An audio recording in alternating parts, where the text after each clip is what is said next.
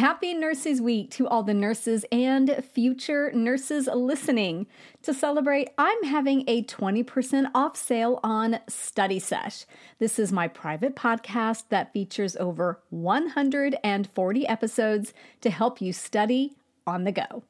Formats include pod quizzes, power hour deep dives, drills, and case studies. If you're tired of sitting at your desk or staring at a screen, but still want to review for nursing school, it's time to check out Study Sesh. Go to straightanursingstudent.com and click on courses in that top menu bar. That's straightanursingstudent.com and click on courses in the menu bar. See you there.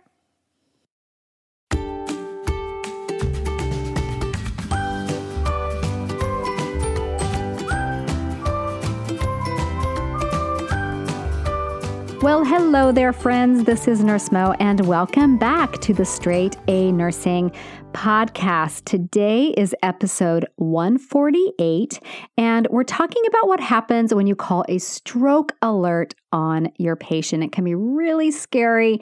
So I thought it would be really beneficial to talk that through. So hopefully, when it happens to you, you have a little bit more confidence in that stressful situation.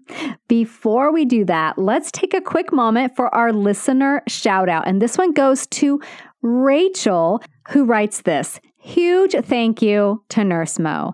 I just took my drug calculations test for first semester and I got a 1 100%. I literally couldn't believe it. Without the nursing boot camp before class started, who knows what would have happened? I couldn't have done it without the boot camp. Thank you. So, Rachel, I'm so thrilled that you had so much confidence going into your dosage calculations exam and nursing school in general. So, what Rachel is talking about, you guys, for those of you that haven't heard me talk about boot camp, is she's talking about my crucial concepts boot camp, which is a course for nursing students, especially those starting their programs, but it works for students who are struggling and looking for a way to kind of reset in between semesters and really develop that core foundation knowledge. So, Crucial Concepts Bootcamp, you can enroll anytime, but it does go on sale a few times throughout the year, and that is right now. One of those times is right now, and it will be on sale for a few more days. So, depending on when you're listening to this podcast, I'm talking about April 8th because that's the day that it is being published. So if you're listening to this April 8th, it's on sale right now, April 8th, 2021. Check out the link in the show notes, but you can enroll any time. So I'll include the link to that. So let's dive into the topic for today, you guys, and that is what is going to happen when we have a stroke alert for our patient. So, anytime your patient has a neurological change and you think they've had a stroke, that's probably one of the scariest things that can happen to you and to your patient. So, in order for your patient to have the best possible chance, for that best possible outcome, the key critical factor is time.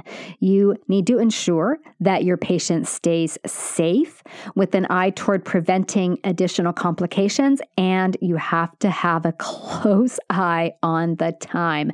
Time is absolutely crucial. So, today we'll be talking through what happens when you call a stroke alert on your patient. And this is in general, of course, some hospitals or facilities may have different I'm talking about your patient in the hospital setting in general, what happens when you call a stroke alert on your patient. So, first, what is a stroke alert? So, like a code blue, a stroke alert is a way to quickly get your patient the resources he needs for that timely stroke intervention. So, when you push the code blue button, what happens?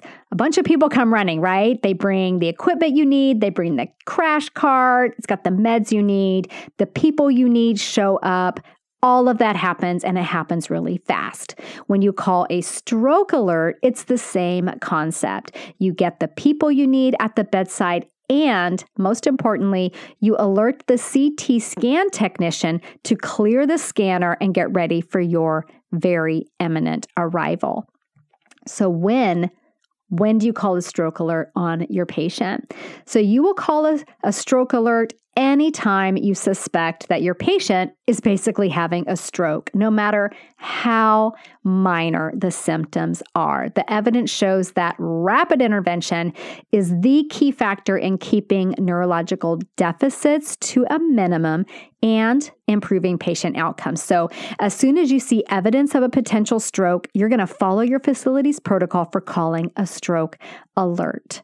So, let's talk briefly about the signs of a stroke, and they can be summed up very quickly with that famous acronym B fast. So, B stands for balance. Has your patient suddenly had trouble with their balance, whether they're standing or sitting? If they're sitting, did they slump over to the side? If they were standing, did they fall? How is their gait? Do they appear to have any lack of coordination? Anything like that would be a sign that they could be having a stroke. E stands for their eyes. Have they experienced a sudden vision change? Have they lost all or part of a field of vision?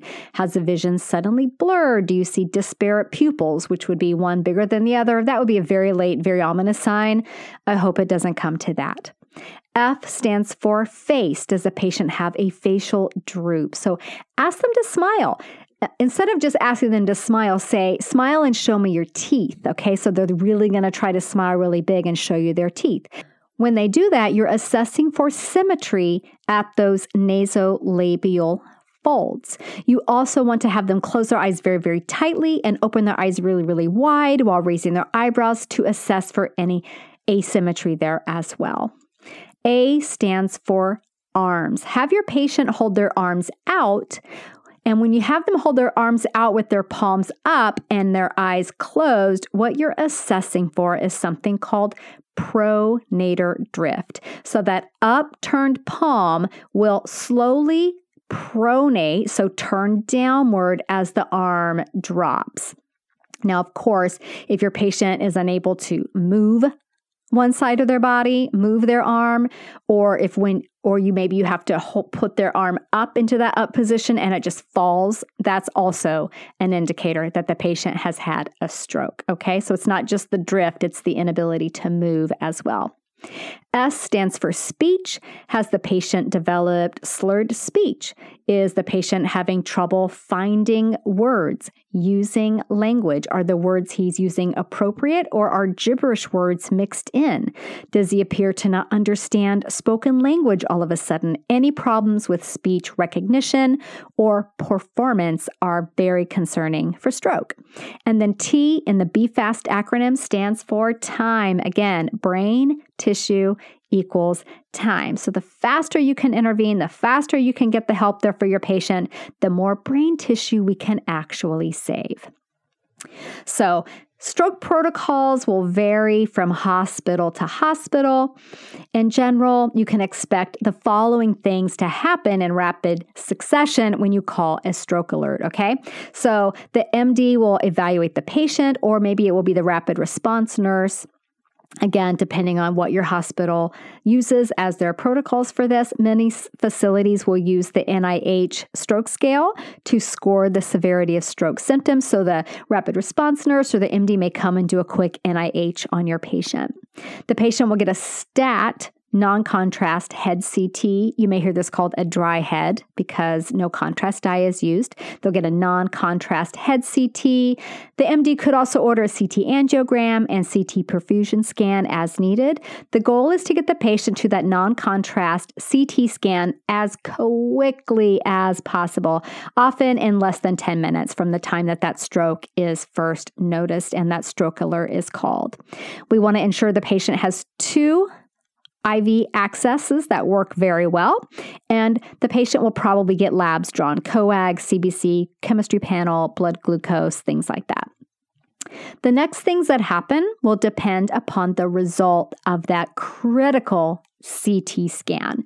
So, option A if the CT scan is negative for a bleed, so if you hear your patient with a stroke symptom, if someone says the CT scan was negative, that doesn't mean negative for a stroke. that means it was negative for a bleed. And what that leads us to thinking about is evaluating the patient for a thrombolytic drug such as alteplase or TPA. This is a medication that can break up that clot and restore blood flow to the brain. You can learn more about thrombolytics by following the link in my show notes or going back and listening to episode 53. So, the use of alteplase relies on a lot of different factors, and the MD will have to take a lot of things into consideration when deciding whether or not to use it. And that can include things like the time since last seen normal. You, you might see that abbreviated as LSN, last seen normal. When was the last time you saw this patient without stroke symptoms? Was it 12 hours ago or was it 10 minutes ago? It's going to make a difference. The patient's medical history, their blood pressure, the presence of any active bleeding. Um, if the patient's got, um, you know, uh, alterations in their blood glucose level. For a long time, alteplase was only used for patients that had I want to say a last seen normal of three hours or less. It is now being used for up to nine hours of last seen normal. But again, that will vary based on your facility's protocols, your facilities, procedures, and the availability of specialty services like a, a, uh, neurologist on staff. Don't be surprised if you see a max time frame of 4.5 hours since last seen normal in some facilities. That alteplase will be prepared for administration, usually by the pharmacy, but it could be by the nurse. It might be your responsibility to get that together. It is waste weight based, so you definitely want to have a recent weight on your patient. The medication is always, always, always infused with an infusion pump and is administered as a bolus dose, followed by an infusion over one hour. Some patients, depending on the time since their last seen normal, may require some additional kind of neurointervention. These procedures are typically conducted in a interventional radiology suite by an MD who specializes in these procedures, an interventional neuroradiologist or neurointerventional radiologist. Thrombectomies can be conducted on patients up to 24 hours since last seen normal, which greatly expands the time period for responding to an ischemic stroke. So, your patient's CT scan is negative. It doesn't mean it's negative for stroke, it means it's negative for a hemorrhagic stroke. So, the assumption is this patient had an ischemic stroke, and we're going to give alteplase or go in and do a thrombectomy to get that clot out. Now, option B, if the diagnostics show the patient has had a hemorrhagic stroke, the plan of care is going to be quite a bit different. It will revolve around things like controlling their blood pressure and some kind of neurological intervention, some kind of surgical intervention to address that bleed. Okay, so what else is happening throughout your stroke alert time frame? I'm so glad that you asked.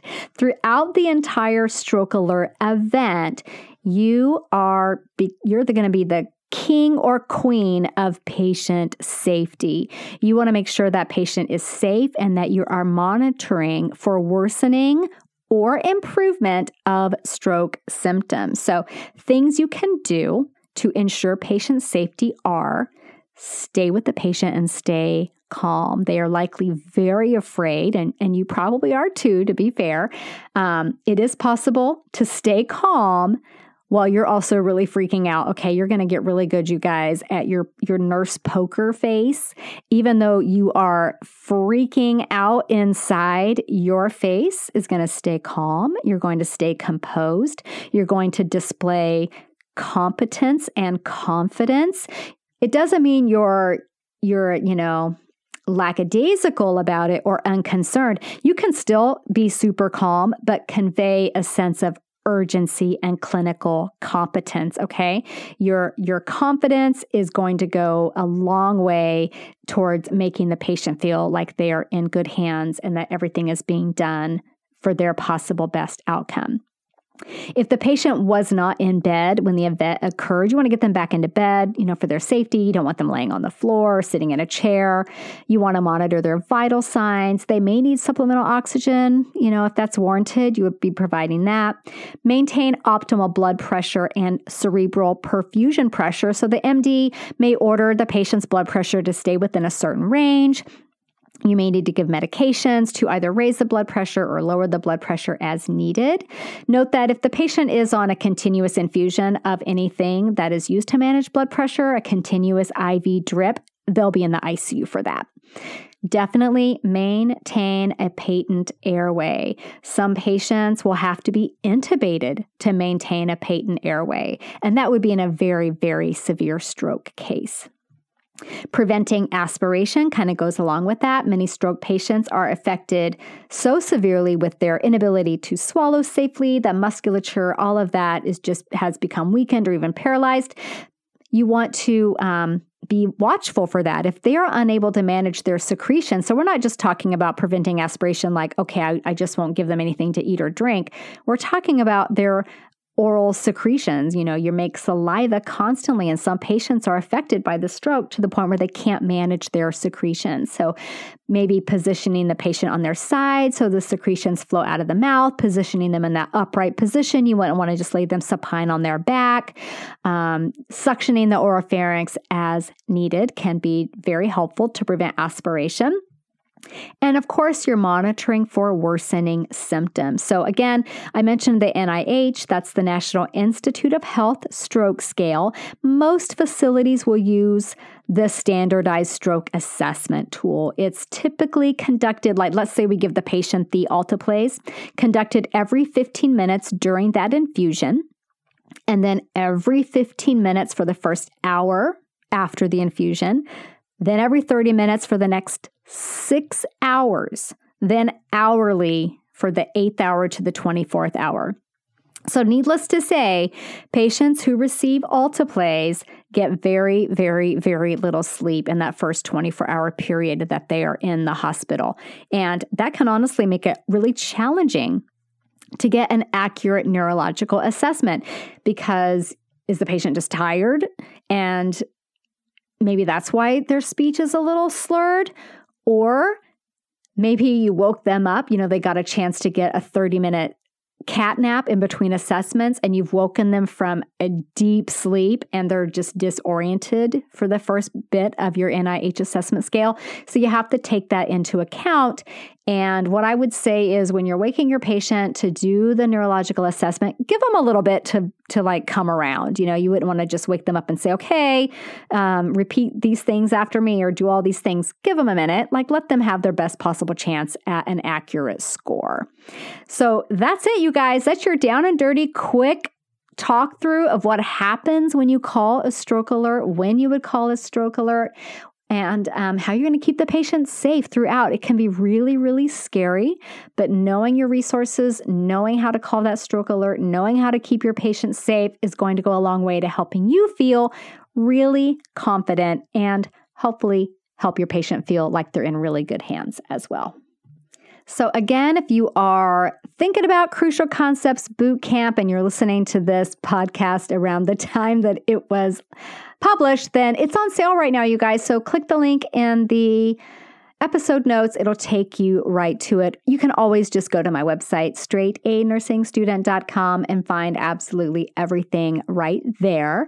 And then I will see you back here next week. We're going to talk about some basics about the nursing care of burns. So I will see you back here next week. And in between now and then, there is a very good chance that we will have a bonus episode coming out to celebrate 2 million podcast downloads. So, you guys, I put together kind of a fun little thing that I hope you like that should be coming out between now and next Thursday when the next um, standard episode is delivered. And that one will be on burn nursing. But as long as you subscribe to the podcast, you're going to get the uh, bonus episodes automatically.